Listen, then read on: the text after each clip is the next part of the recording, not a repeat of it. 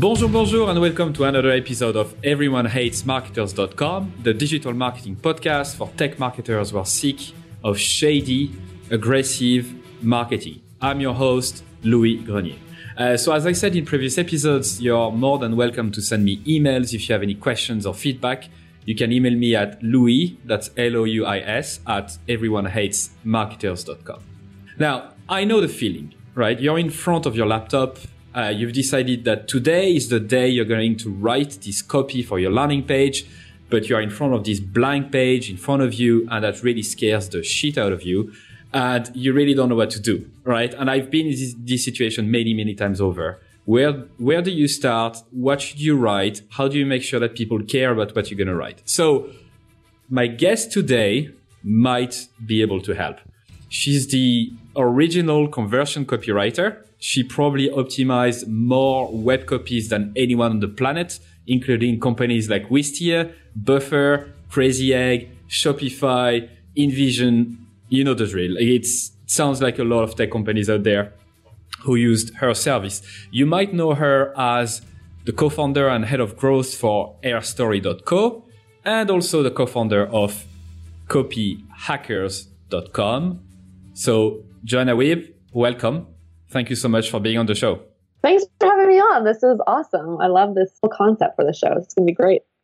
Great. So let's d- dig in straight away. What's the main difference between like writing for a novel, like, you know, fiction oh. type of writing and writing for conversions? Such a big question. That's huge. Uh, everything. They both use words, and that's about where it stops. No, there's similarities, but the differences are much, much bigger than the similarities. Um, lots of things. So, so if you're writing, and I've done the whole novel thing, the the published in bookstores novel thing. Um, so I can I can actually speak to the differences here pretty decently. But um, conversion copywriting, you are trying to move somebody to say yes. Um, you're thinking about your audience an incredible amount basically that's all you're thinking about is your audience. We like to think we like to talk about about the customer as the product that you're really selling the new customer that you're creating right? So um, you're not thinking about the words that you would like to use with conversion copywriting. You're thinking about the words that your audience uses. And you're going out and finding those words, those phrases, how they talk about their objections, their problems, the things that they're going through, and you're putting those on the page in an order, usually in a framework that is designed to move people again to to say yes by getting inside their heads. When you start, when you think of writing anything else, whether it's a novel or an essay, you are coming at things from a very different angle where you're really trying to make a case uh, for yourself, like your own opinion on the page or your own story you're trying to tell on the page. Um, and that's just not going to be the case with conversion copywriting at all. There's so many differences, though. It's it's out of control. It's crazy. yeah, I know. It, it, it's a tough question to start a, a show, a show with. it's big. It's big. But what what I'm thinking here is what you said there is really important. The, the key, the key concept, I think, if I had to summarize, would be you need to make people like you need to get into the yes. You need to make people say yes at least in their head right? That should be your aim when writing for for conversions. Absolutely yes. And whatever that yes is i mean when we're optimizing we are looking to optimize for paid conversion but we know that that requires smaller yeses along the way like along the awareness spectrum etc so um, yeah but it's definitely moving them toward toward that yes um, whatever that yes looks like uh, so, so Joanna, I have a confession to make. I'm a very bad yeah. copywriter. Um, That's probably a good thing. If you thought you were a good copywriter, I mean, I also think there are lots of times when I'm a bad copywriter. Um, so, but anyway, but go ahead. I cut you off. yeah, I, am a bad copywriter, but I'm not the only one. Far from it. When you look at websites around the web, it's painfully obvious that people struggle with writing copy. So it's really hard to write something that resonates with people. So today in this episode, I'd like to go through a, sort of a step by step methodology that people can take away and apply in their business um, to start writing copy that converts.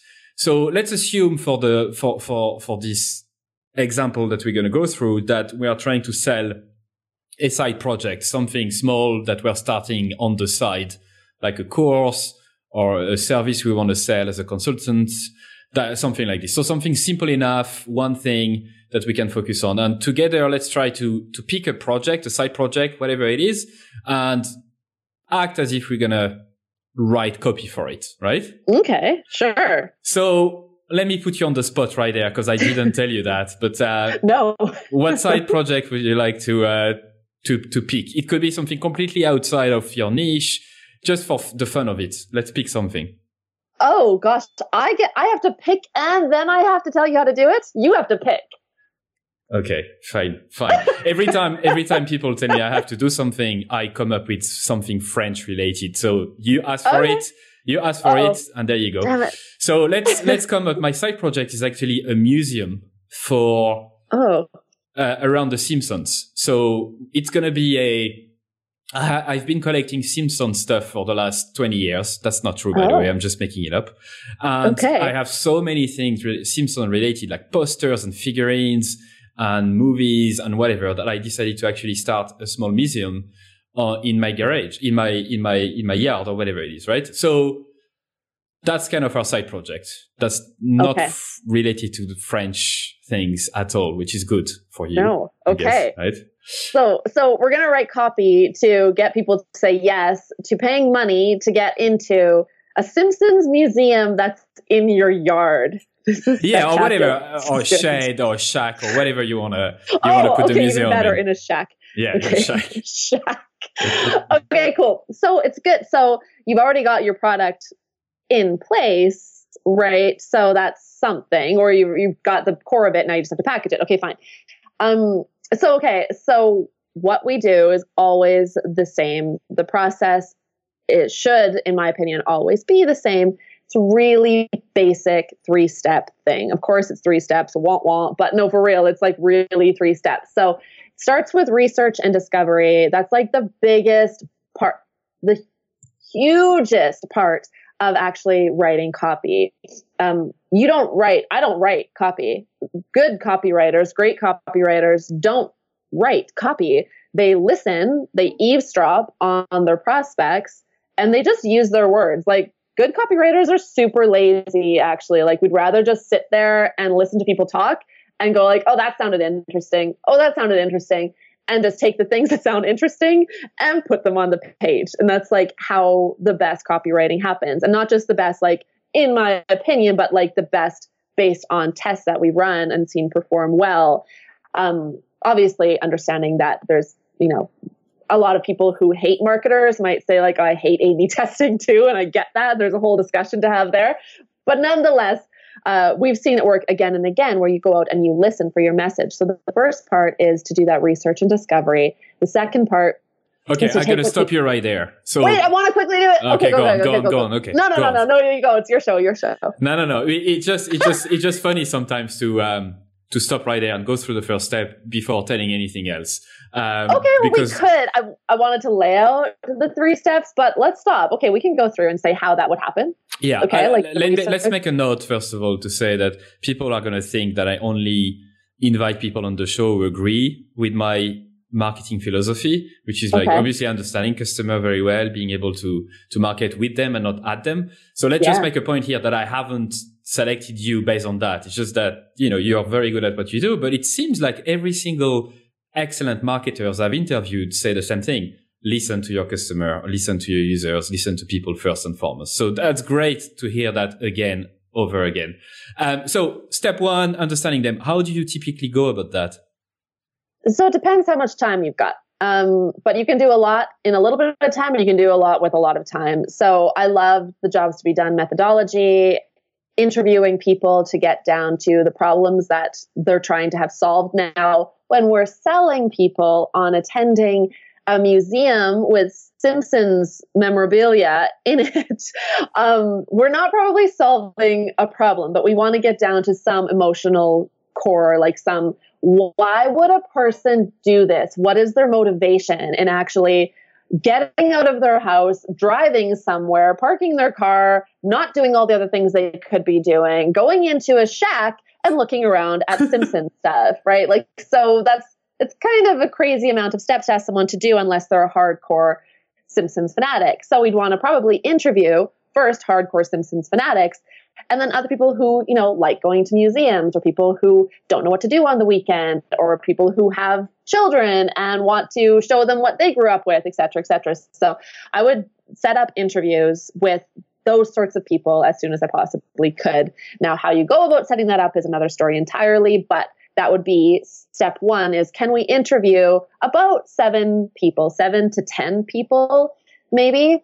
Um, and again, when I'm doing these interviews, when I'm listening to customers and prospects, I'm interested in their motivations, the things that they feel, etc. But I'm really interested in the actual words that they use. So those interviews would be recorded, um, and then they'd get transcribed.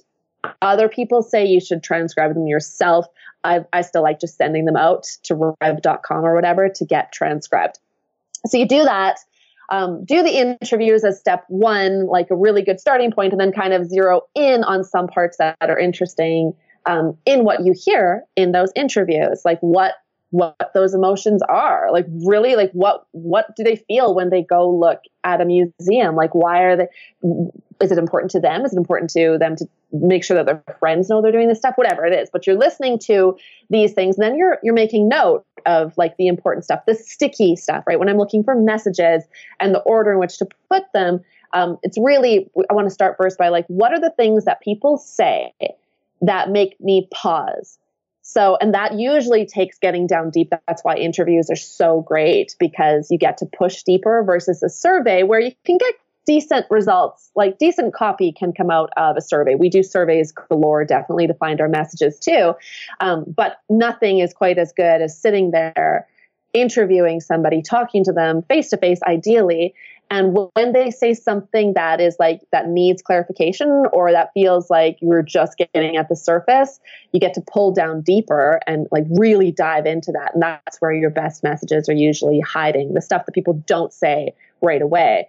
But then there are the other messages that they do say right away, right? Where again, if you do a survey, that's awesome. If you have a list to do a survey with, or you go to like askyourtargetmarket.com or aytm.com and try to find people who love the Simpsons, let's say, or love museums or whatever it might be, um, or hanging out in the strangest places on the planet, um, then okay, great, go do a survey there, digging. And when you do those surveys, when I, if I were doing this exact survey for this, I'd be looking largely for long answer uh, responses, right? So because I'm looking for copy, I'm not I'm not looking for some high level thing. I want to see, I want to hear the words that people are using.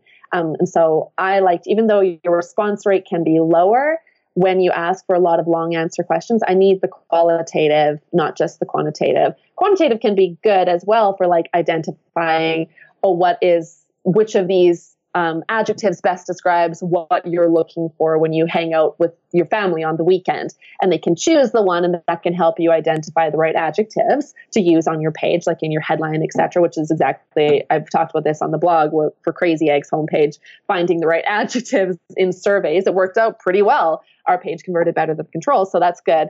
Um, so the surveys, so we've got interviews, yes surveys okay cool if you can do them. And then also this is my favorite one. I talk about it all the time because it's so good for something like let's say you don't have a lot of time and you're setting up a new company. You're setting up this side hustle thing you've got going with this backyard museum and you don't want to spend a lot of money. So you can't go to ask your target market where you're going to pay a certain amount per per respondent. You just want to go out and maybe do the cheapest thing you can possibly do to find your message.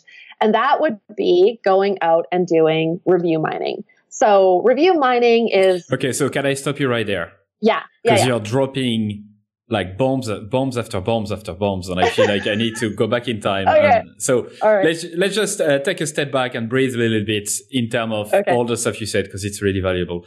Um, your friend Claire Suellentrop uh, was on the podcast yeah. and talked about jobs to be done extensively. So it's great to hear another person talking about this methodology. Uh, that's the first point I wanted to make. The second point is briefly, how would you answer the objection?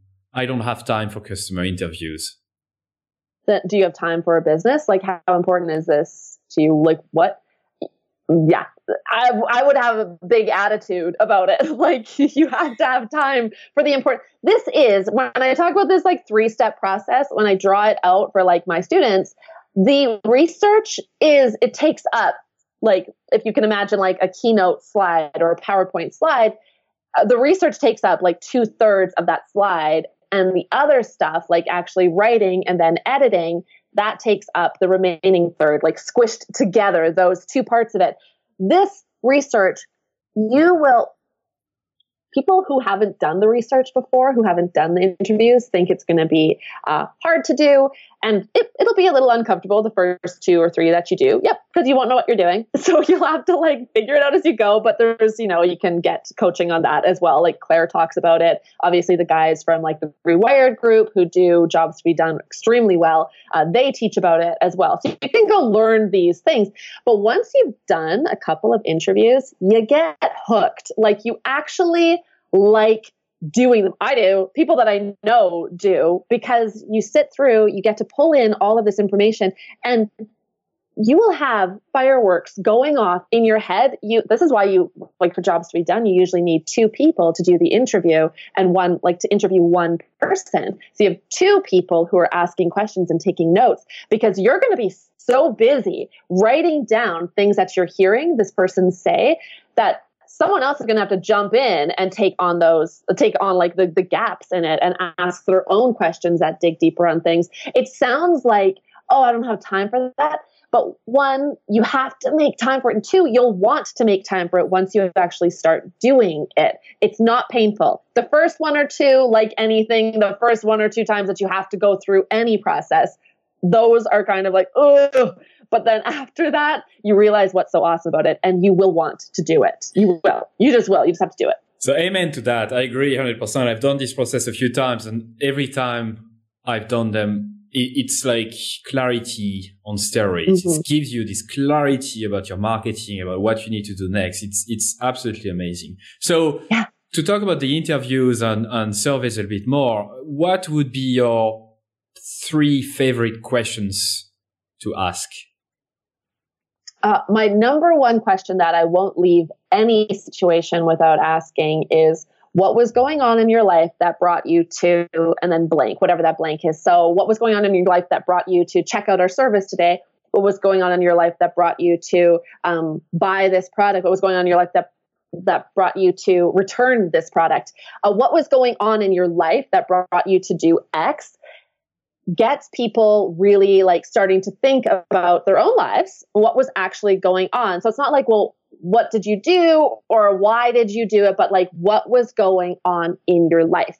And again, when you're in an interview scenario, the first answer they give you will probably be okay, but it'll give you enough to kind of start digging in because now they're imagining the scenario they were in when they actually started uh, whatever that X thing is that you're trying to to learn about. And it might again, oftentimes is what was going on in your life that brought you to check out our service today or to search for a product like this today or whatever that might be. But that's my number one question to ask. I say it all the time. I love it so much. I get the biggest, the best copy wins for me come out of answers to that question.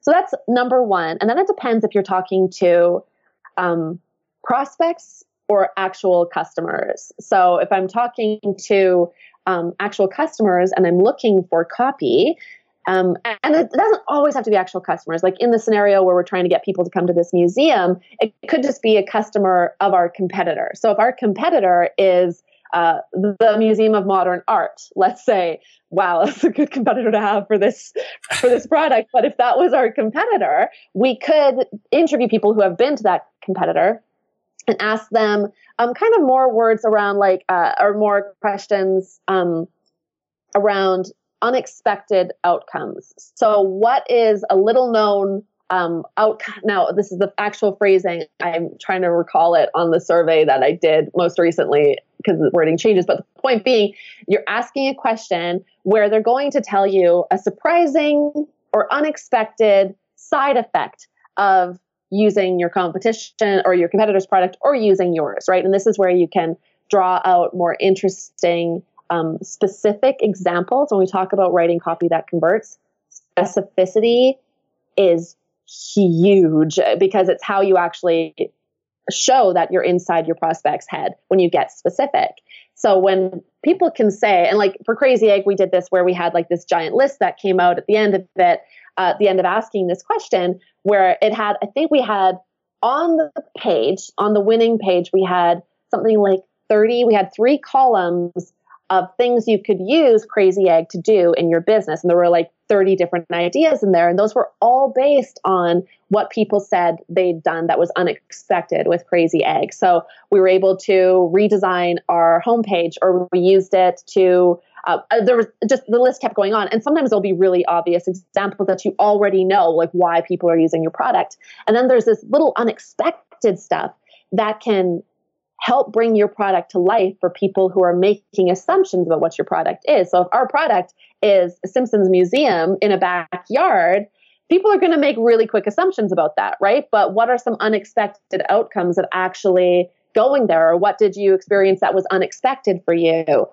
That can help add dimension to the product that you're trying to sell so people don't just look at it at surface value, but they start imagining that there's more to this thing than they even thought was possible. What else could be hidden under the hood, right? Like what else, what other cool stuff could be hidden under the hood is usually a bad thing, but but in a good way, what other cool things might actually take place at this museum? So those are like those are some bigger questions. Then I do I do like the adjective question, um, like what word would you use to describe your experience with X. And if they just get to choose one word, it's a short answer question like, what word would you use to describe your experience with? Um, with The Simpsons, or with going to the Museum of Modern Art, or with trying to find um, something to do on a Saturday with your family. If you can get those adjectives and you see, like, and that's where a, a big quantity of them, or you'll see a lot of people saying, like, for things to do with your family, they might, you might say, oh, I think people will be frustrated because they can't find things to do with your family. But what could happen is you could surface a more interesting word or something that's not even frustrating. You thought it was this negative thing, but maybe they're feeling really enthusiastic about building memories with their families, right? Like those are things that once you ask people to say the words, that can start opening up new ideas for your copy that makes you actually sound different and better. And then you talked about the third way you get uh, data uh, from from potential customers if you don't have a lot of time and don't have a lot yeah. of money. And I think a lot of people will be really interested in what you're going to explain right there. So you started to say it, and before I interrupted you, because you know, I think it was important to go through the previous steps a little bit more in totally. detail so that people could uh, understand what what you meant. So the third one is the the, the mining reviews and mining information mm-hmm. online, right? So how do you go about yeah. it? So, um, review mining at its core, you're really looking for uh, reviews for your product. Sure, if you've got them, but this is a new product. There is no Simpsons Museum in your backyard, so you don't have reviews for it yet. But people have reviewed other similar services. And when I say that, I don't just mean like MoMA, like reviews of MoMA, although great, good. You can go on where are these places people like TripAdvisor would have a lot of reviews for activities. Yelp might have some reviews for activities, but you want to go in and look at reviews for things that people are, to use the terminology for jobs to be done, you want to find the other products that people are hiring to do the job your product is supposed to do for them. So, um, so sometimes that won't be a direct competitor like a museum. It might be something else that families are going to do on a Saturday. It might be reviews for the circus, right, or for some sort of carnival, or for going to a laser tag facility on a Saturday, or some other place where you drop your kids off and they play in like a tub of plastic ball things. Um, so you can look at other solutions that are being hired to do the job your product is supposed to do for people and you go through the reviews for those. You don't, it's like, it's not about like, if it's a book that was being hired or something, you don't have to worry about the content of the product itself. You're looking at reviews. So, what are people saying about that? This is a really quick exercise. It should be. I mean, you should block out about an hour of time, but you should expect to fly through reviews where your job when you're doing that is to look for, to really pay attention to the parts of the reviews that make you kind of stop or pause. So um, some reviews are crap, like you don't like they'll be useless. It's just like a quick little bleh. Just prepare yourself that there's going to be some crappy reviews in there. But then there are going to be some really useful reviews that people leave about what they and you're looking for objections that they had to actually going to this to do this activity in the first place. Oh, it was too far a drive, or um, it only opened at 10 in the morning, and my kids are up at 6 a.m. and I need to get them out of the house by seven, or they're going to be like nightmares. Okay, interesting. So, what are these little things that you wouldn't know without actually doing this eavesdropping activity? You're paying attention to sticky language to objections to things that make you go, hmm, what? What do they mean by that? Or that's interesting, or that's a weird way to put that. Um, you're looking for all of that. You're just going to go through and basically highlight um, using whatever like web clipper that you use. We use our own web clipper for this. Um, but you go through and you do this highlighting activity and then you just start organizing those messages on the page. But that's really what it is. You're you're just going to read through reviews you're going to look for the stickiest language that expresses things about hopes, desires, objections, etc. And then you're going to start like clipping that and organizing that um, as actual copy. So, step two, I suppose. How do you organize all of that then?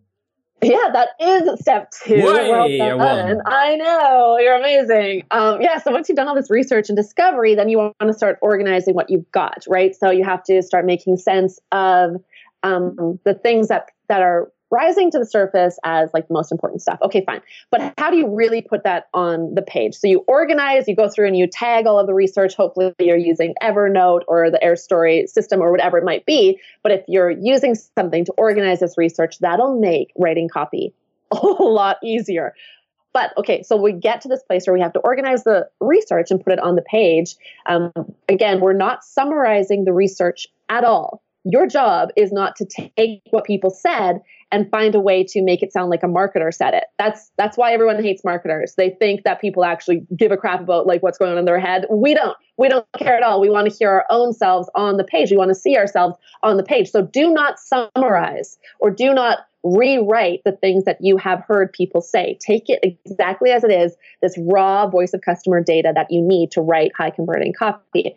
And when you organize it on the page, you want to rely on old school frameworks I say this with full enthusiasm for swiping and stealing from the greats of the past. So the Gene Schwartzes, John Caples, um, the list goes on, Claude Hopkins, all of these great copywriters in the past, um, we've seen over time certain frameworks keep working that that were born in the 1920s and so on. And that's like, so you want to grab a copywriting framework like my favorite is problem agitation solution. So I want to organize my messages on the page or in the email or whatever it is that I'm writing at this point. Um, I want to organize them opening with problems, with like the core problem, usually like this bigger idea problem that's being solved, then agitating it. And that's where we use specifics. And that's why that voice of customer research is so critical because you'll find all these specific examples. And then you get into the solution, and that's where your product is. And you talk about like the the why, the try, and the buy within solution. Okay, so that's one framework. But if we're selling people on doing something delightful on a weekend, we could lead with the problem. If the problem, if when we're doing this research, we're like, oh wow, there's real challenges with trying to find something to do with your kids on a Saturday or on a Thursday afternoon or whatever that thing might be that we've identified as like an opportunity. So we might say, okay, there is a problem here. We should open with that problem. Then we'll agitate the problem. So if it's like, okay, I don't know anything to do with my kids on the Saturday, that's like my opening part of my headline based on something that I uh, that I pulled from Voice of Customer data. Then we want to agitate it. What does that really look like, right? And so we'll pull in examples there. We'll start like ideally, if you're using the right solution you're going to start dragging those agitation examples on the page, like uh, your kids are freaking out by 11 in the morning and you need something, right? Like you just want to start putting those examples on the page that you pulled in. Again, you're not writing, you're organizing. So we've got problem, then we've agitated it, then we're going to get into the solution. So here are some things you could do. Here's why those aren't going to work for you. Um, but here's the thing that we think you should do this weekend and that you'll love doing this weekend it's the Simpsons museum in my backyard, and here's what's going to make it so awesome. Here's why you're going to love it. Here are some pictures of what it looks like. Here are some um, like examples of people who've had a great time there. That's like the the kind of try it idea, um, and then a call to action. Okay, fine. So that's the basic framework that we'd want to start organizing our messages in. If we were like, you know what, the research isn't showing that there is a strong problem here or that there is a big pain point to lead with, we could try a different framework. So we could do like a very, very popular one is AIDA. It's attention, interest, desire, action. People use it all the time. It's like the go-to for beginner copywriters for a good reason. It's it's a pretty solid framework. So we'd start organizing um, messages based on stuff that's going to grab their attention. So we can start putting those on the page. It doesn't mean that they'll make it into the final copy. We just want to start organizing what we've got. And at no point have we written a word. So we're starting to organize things that are going to grab their attention, like um, some cool statement that somebody made about how um, museums give their kids I don't even know, right? This is why you don't ask a copywriter because I I jump to some stupid like made up idea. You'd listen, you put it on the page, but you want to grab you want that attention grabber up at the top, and then you want to build on it with like, okay, make me more interested in this. Okay, I'm interested. My like logical brain is being pulled in here now. Make it emotional for me, right? That's where the desire happens, and then you get into actually a, a real call to action. But this is how we'd start organizing them on the page using a framework. That's the second part of it is um and I call it, you know, sometimes it'll be in a wireframe, other times it'll just be on a document. But that's that's step two. So I, I love this concept and and I actually haven't heard this methodology before. And I, I did talk to a few copywriters or, or people who heavily involved in copywriting, but this is the first time I'm hearing the idea that you don't have to write anything yet. You can just organize the voice of your customer in a neat fashion in order for you to have like a nice framework in front of you where it's really easier than to write anything because you don't have a blank page in front of you. You basically have a structure in place already with words that people use. So it's much easier, I feel, for beginner copywriters, as you mentioned, or even people who are not copywriters themselves, but do need to write convincing landing pages or convincing messages, right? Yes, all I mean, by and large, when I'm not working with clients, I'm teaching people who are like those clients, right? So I firmly believe that you do not have to be a copywriter to write great copy, and that founders should be writing their own copy. It will be a skill that will never stop working for you. Like it works everywhere all the time. It always comes back to copy. So if you can do this exercise of listening to people and organizing what they're saying on the page. And then, of course, doing this step three, which is going over it with like basic editing techniques, which we can talk about. Um, and then, of course, testing what you find there. That will always pay off for you. And even if you are an experienced copywriter, this is still a better way to do it because, as like, even when we were talking and I was trying to come up with stuff, like oh here the something that might grab their attention is i don't i don't know kids need something to do. Right like obviously my brain and i'm not i'm not i'm not bad at copywriting. I've been doing it for 15 years. I mean i should you would think joanna should be able to do that. Nope. It's hard to do. Is far easier to just go listen to what people are saying. And then the best thing about it is not just that it was easy for you but now, in the end, when people look on the page, when they read your copy, they are far more likely to see themselves in it. That's like, that's the best part is it becomes your page becomes a mirror. It's not just a bunch of words that a copywriter wrote and polished. It's a mirror where your prospect really sees themselves the way they want to see themselves. And that's completely based on stealing their messages using voice of customer data. So this is this is important this is more than important. I, I don't have the right adjective right now, but this is absolutely critical um, to nail, uh, to understand. Like when you read copy that feels like, oh my God, they understand me so well. Oh my God, I feel this service is just for me. They've done this job. They've done the job of like what Joanna has described in terms of understanding people so well that you can write the copy that will connect with them. But there's one thing that we haven't talked about that is obvious to you and me um, okay. that is obvious to a lot of listeners, uh, uh, maybe not to to new listeners, is the fact that for that to work, you do need to pick a target market, a target audience that is small, mm. right? That is tiny enough for you to be able to pull that off. Because if you start to write for everybody, you write for nobody, right?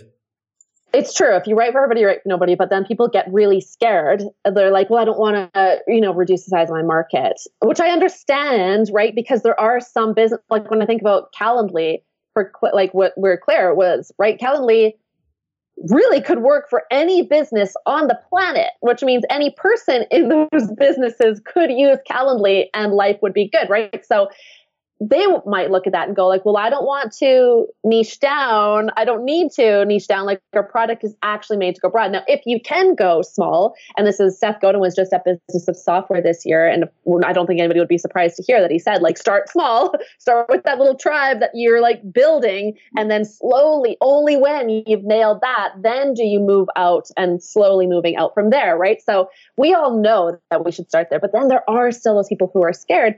Um, and it doesn't mean that you, but you shouldn't write for everybody, but you do have to put those specifics on the page that might not resonate with every business on the planet if you're Calendly, right? Where you're really saying, okay, who are our best prospects? Who are the people? If Calendly is good for everybody, well, what about the paid version of Calendly? Shouldn't we be trying to sell that one instead? Like, so we can, people will find a way to sign up for the free one. No brainer. Fine. They'll figure it out. But maybe our whole page should be about then the paid version of it, in which case, who are those people? And that's like where you would start to, it's not niching down, it's choosing your ideal prospect and saying, these are the guys with the credit card that we need to get in our system. So let's talk more to those people exactly. And that's where you can, of course, narrow your market and talk to them. Definitely. Right. So I was expecting this answer, which is great. And I, I, had Seth Godin on the show and, and we talked about this particularly when you're starting out, right? So this is an important distinction to make. If you're a business like Calendly generating like 10 million upwards in, in annual revenue, obviously you will have an audience that is maybe slightly bigger than a side project for, for Simpson fanatics, right? So so when you're starting yeah. out, usually you sh- you should start with a tiny audience, especially if it's your first yeah. time launching something, yeah. and it's easier than to write copy. Uh, yes. But I do like the the advice of of obviously focusing on your most profitable prospect, most profitable customer, and talk their language uh, on the page. And you can also create different campaigns for each type of yes. persons, right? You don't have to write this one landing page that suits everybody. Hallelujah for that. It's so true, right? Like there's really no excuse for anybody, whether they identify as a marketer or not, for anybody to say, like, oh, I can't do that because it would require too many pages or too many emails. Segmentation tools are better than ever for email marketing. Personalization tools are springing up all over the place. And landing page platforms mean you can just duplicate a page in an actual like single click and just rewrite the parts of it that need to be rewritten. Uh, so there's really no excuse for not targeting your messages to the different markets or market segments that you're trying to, to contact. Absolutely. I agree. So before yeah. moving on to step three, can you just yeah. remind us of the key um, frameworks for copywriting that you, that you would uh, recommend people to use? So you mentioned two. W- which are they again? Um, they are problem agitation solution. So that's the one. Uh, that's my favorite one. I, it's my go-to. It performs well every single time I test it, so I love it so much. Um, attention, interest, desire, action is the other one. AIDA, uh, attention, interest, desire, action. There are the four P's, which are like uh, I always get them in the wrong order, which is why I don't love the four P's. But that's out there as well. I think it's promise, picture, proof, and push.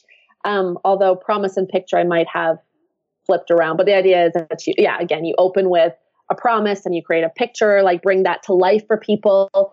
Um, and then you put your pitch in there, the actual, like, here's what you should do, and then push them uh, or pull them or whatever people are saying now instead.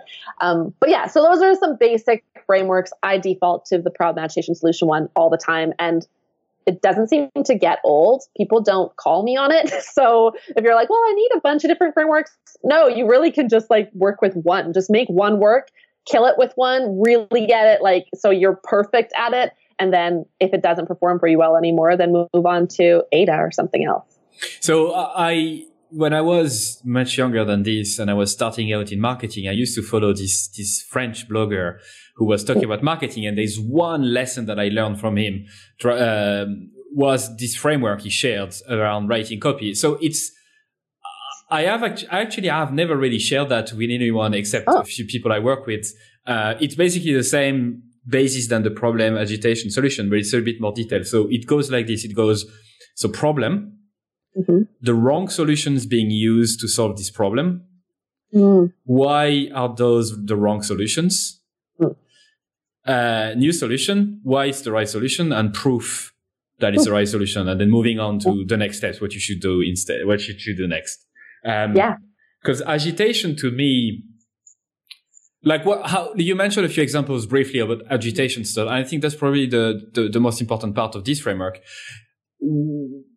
Can you clarify a little bit more in, into this concept? Like what examples could you give our listeners? Yeah. So an example that I give a lot, and I, I agitation is my favorite part of problem agitation solution, but um, we have this case study, and I've talked about it at like Wistia Fest and all different conferences too. Of MozCon, I talked about it uh, last year. Um, this case study for a company called Sweatblock. Um, so it's an e-commerce company. It's not SaaS, but it's e-commerce, and they do they're the number one solution if you have hyperhidrosis or like AKA you sweat a lot. So it's called Sweatblock um, it's just a just a like a towelette that you buy anyway. So it's solving a real problem. Like there's no question about it. It's solving a problem for people who sweat excessively, sweat on their face, sweat on their hands, sweat behind their knees, sweat everywhere. Um, makes their life very uncomfortable. So we opened that with so we we did this A/B test. We did a bunch of A/B tests on the page, and this was the one that after a series of A/B tests, it continued to outperform everything else. So um, problem agitation solution was the framework we used. The problem that we opened with was the headline was in quotation marks, it doesn't even have to be hot out. My armpits are always damp or my armpits are always wet.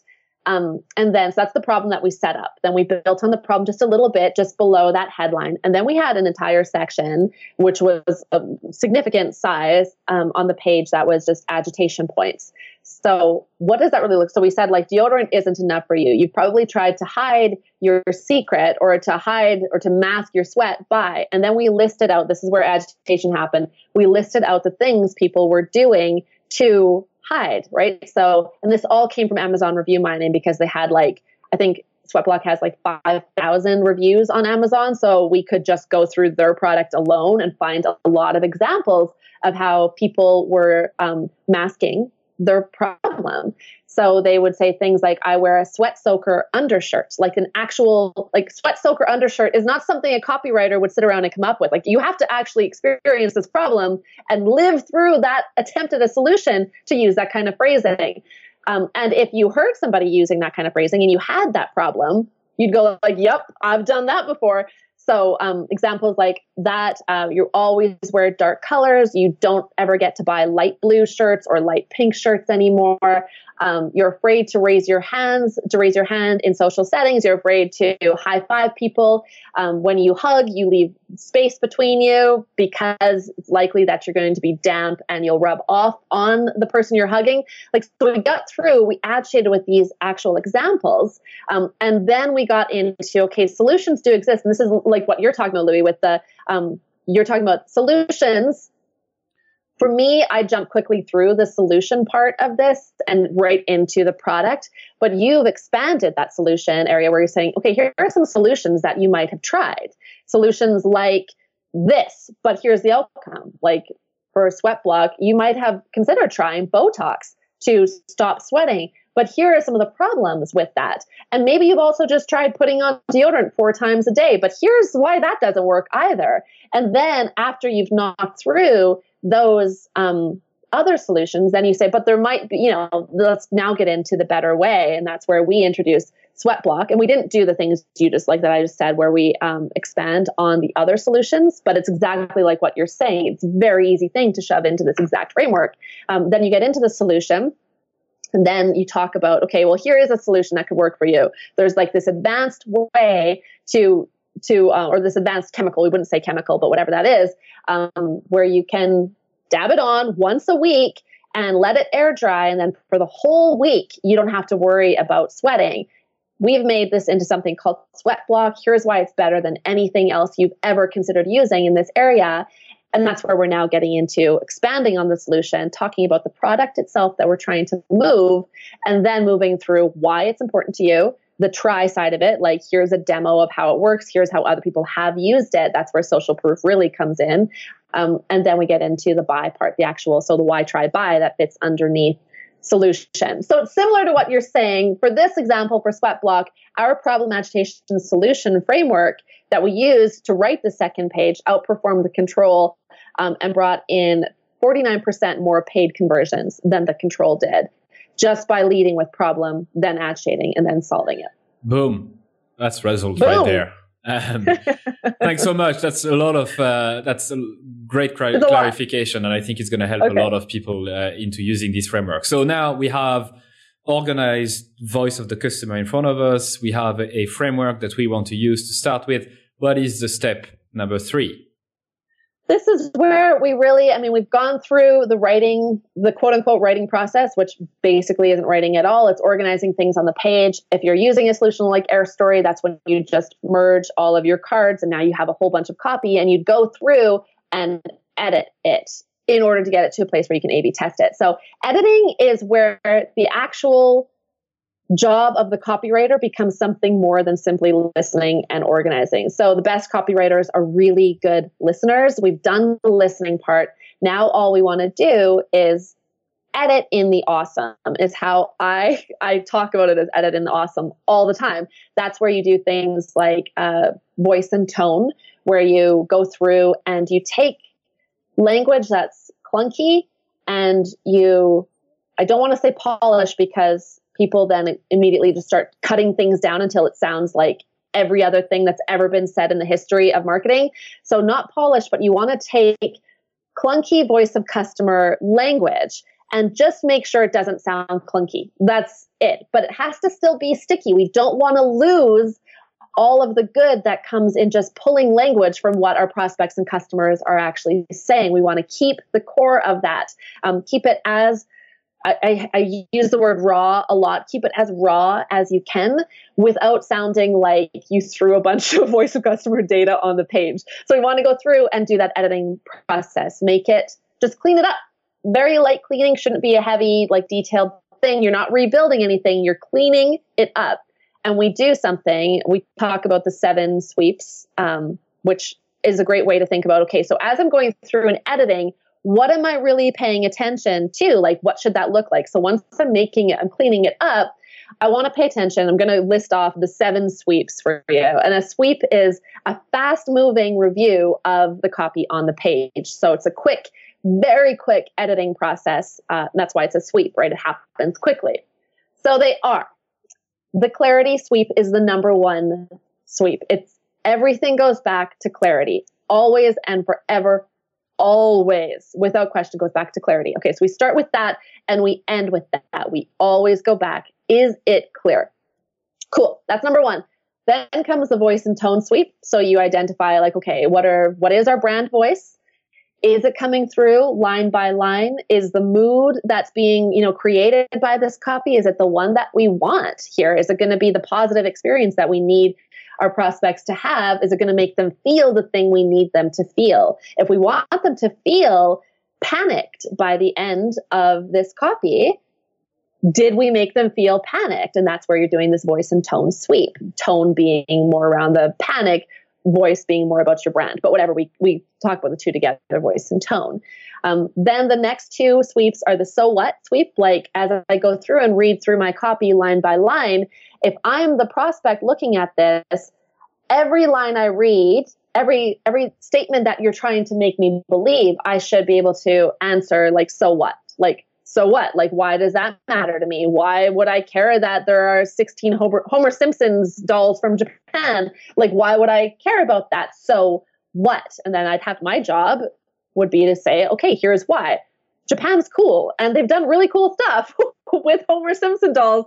And you have to see this stuff to believe it, right? So you do the so what and then the prove it. And the prove it for that would be like, okay, here are here's just a picture of one of the crazy Homer Simpson dolls that we got in Japan. Like, see, see, this is pretty cool, right? So you're doing the so what and then the prove it. Proof is obviously social proof where you have to have social proof to support a claim. Uh, proof can be like a demo of your product. It can be screenshots. It can be product shots. Um, it can be the look inside on Amazon, like look inside the book, things like that. But you need the prove it sweep. So we've done clarity, voice and tone, so what, prove it. And then the last three are specificity. Am I being specific or am I being vague? Can I be more specific? Can I get deeper into my prospect's head than this? That's part of the sweep. The sixth one is the heightened emotion sweep. People are feeling something. Are they feeling it enough? Can I do anything more here to make them feel the thing they need to feel in order to move on acting today. And then finally is the zero risk sweep. And that's the one where you go through and say, like, at what point do I feel risk when I'm reading this? And what can we do to reduce that risk by the end of the page? And that's it. That's what we go through when we're doing the editing process. Wow. That's like that's that's some proper framework right there. I don't think you are I don't think you are a conversion copywriter. I think you are you are the best framework person in the world. You deliver because the I'm lazy. I'm so lazy. I'm Everybody like, is okay, lazy. framework, right? And it works then. And then you're like, okay, well, I did the job and that wasn't hard. So that's good. That's amazing. I think it's coming a little bit from from uh, your past experience in in you used to consult for conversion rate experts, right? Yes, yes. yeah, they're awesome. I know very well somebody who also was uh, part of conversion rate experts, who, David Darmanin, who's the CEO of Hotjar. Ah, yeah. and he's the same than you. It's framework everywhere, and Yeah. I'm quite the same Yeah. as well. And I think it it wouldn't be fair to say that in, that that you know I'd I'd love to find somebody who doesn't like framework. As you know, our brain is wired this way. The less the least energy we can use, the better, right? Totally. Right. Exactly. So you've been and, sorry, go on. Oh, no, nothing. I was just going to say, Karl, the co founder of Conversion Rate Experts, is a rocket scientist. He's an actual rocket scientist turned copywriter. So if anybody is going to teach you the importance of not starting from scratch and of relying on past excellence to build on and make your own excellence so things don't fall apart, it's going to be a rocket scientist. That's probably why there's like such a pull for people who have been with conversion rate experts. Yeah. So, Joanna, you've been amazing in delivering this step-by-step methodology. You actually over-delivered. I wasn't expecting that level of details. and actually learned a lot from you. And I don't Cool. say that lightly. I did uh, learn a lot from this conversation. I actually wrote a few notes there uh, to remind myself to do uh, starting tomorrow. So, Nice. what do you think, more generally, what do you think digital marketers should learn today that will help them in the next 10 years, 20 years, 30 years?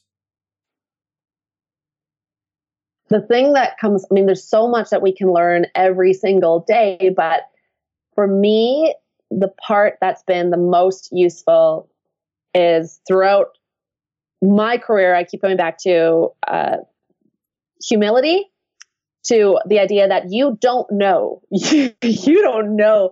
You, you know nothing Jon Snow is like one of the greatest lines ever and it's true like the more we can learn humility, the more we can stop acting like we've got all the answers, um, the better things go, right? As soon as I step out of the frame when we're trying to convert people, as soon as it's not about me in any way, shape, or form, things get way better. So I've learned humility. I've learned not to take myself too seriously in my role. And I think that that in addition to everything you can learn about analytics and email marketing and SEO, um, if you can come at it all with humility, then you'll always be learning and you'll always be doing things from the right perspective, not just from your own. So that's what I would say. That's a great answer. Uh, what are the top three best resources you would recommend Ooh. marketers in particular? So it doesn't have to be a book, it doesn't have to be a podcast, it can be anything really.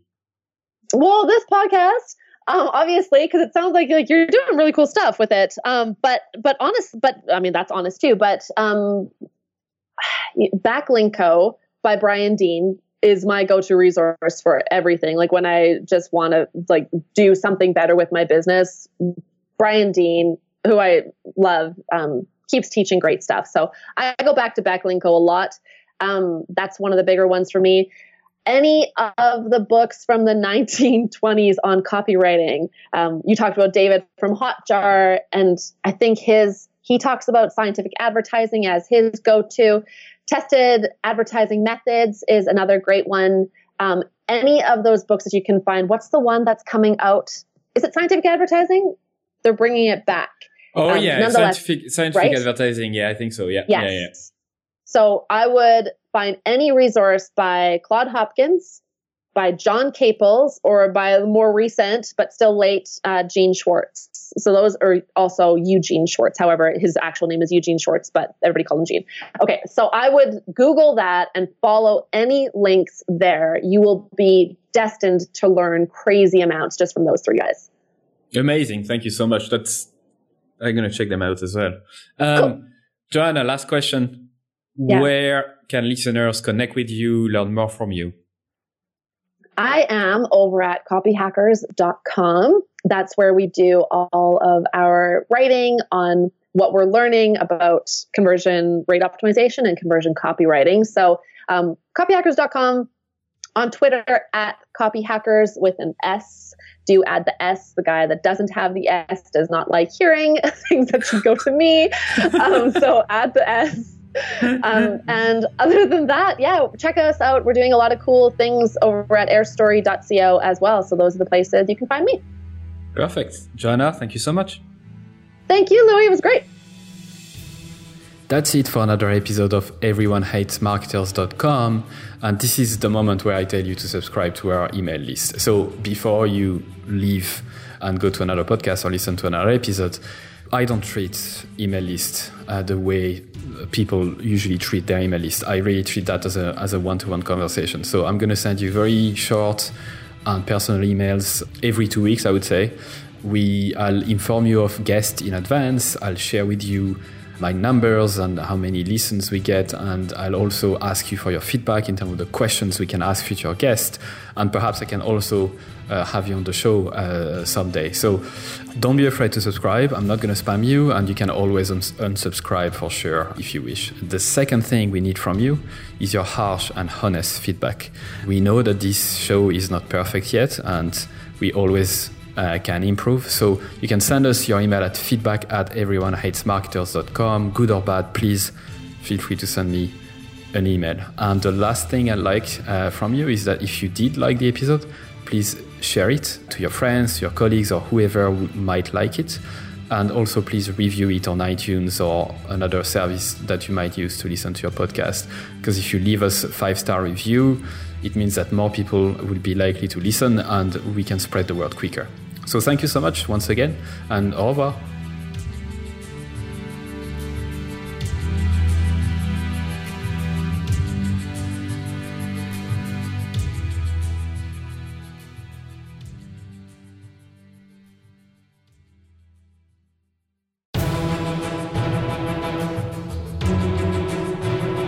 And that's it for another episode of EveryoneHatesMarketers.com. Thank you so much for listening. I'm super, super grateful. I'd love for you to consider subscribing to my daily newsletter, Monday to Friday, called Stand the Fuck Out Daily. I send very short, hopefully interesting, surprising, shocking, entertaining content to help you stand the fuck out. It's at everyonehatesmarketers.com. You can subscribe for free and obviously unsubscribe whenever you want. I'm just going to read a couple of emails that I got recently as a reply Juma said your content attacks the mind primarily, which is such a good thing because most of us are skilled at what we do, but we don't have the courage to do it our way. Mark, who just subscribed a couple uh, days before, said, This is my first issue of your newsletter. Love it. Glad I subscribed. Brianna said, I just realized this morning that my email habit is now to one, skim through the list, two, select all unread industry email except yours, three, delete and don't think twice, four, quickly skim yours. Amy said, also loving the new content that's coming from you. It feels really lovely. Candle said, I like your writing a lot. It really resonates. There's so much bullshit out there. It's good to touch the authentic. And Chloe said, Where is the I fucking love this email button? Brilliant. I hope you subscribe. You'll be joining more than 14,000 subscribers at this stage, which is crazy. It's the size of a small stadium. Anyway, thank you so much. See you on the other side.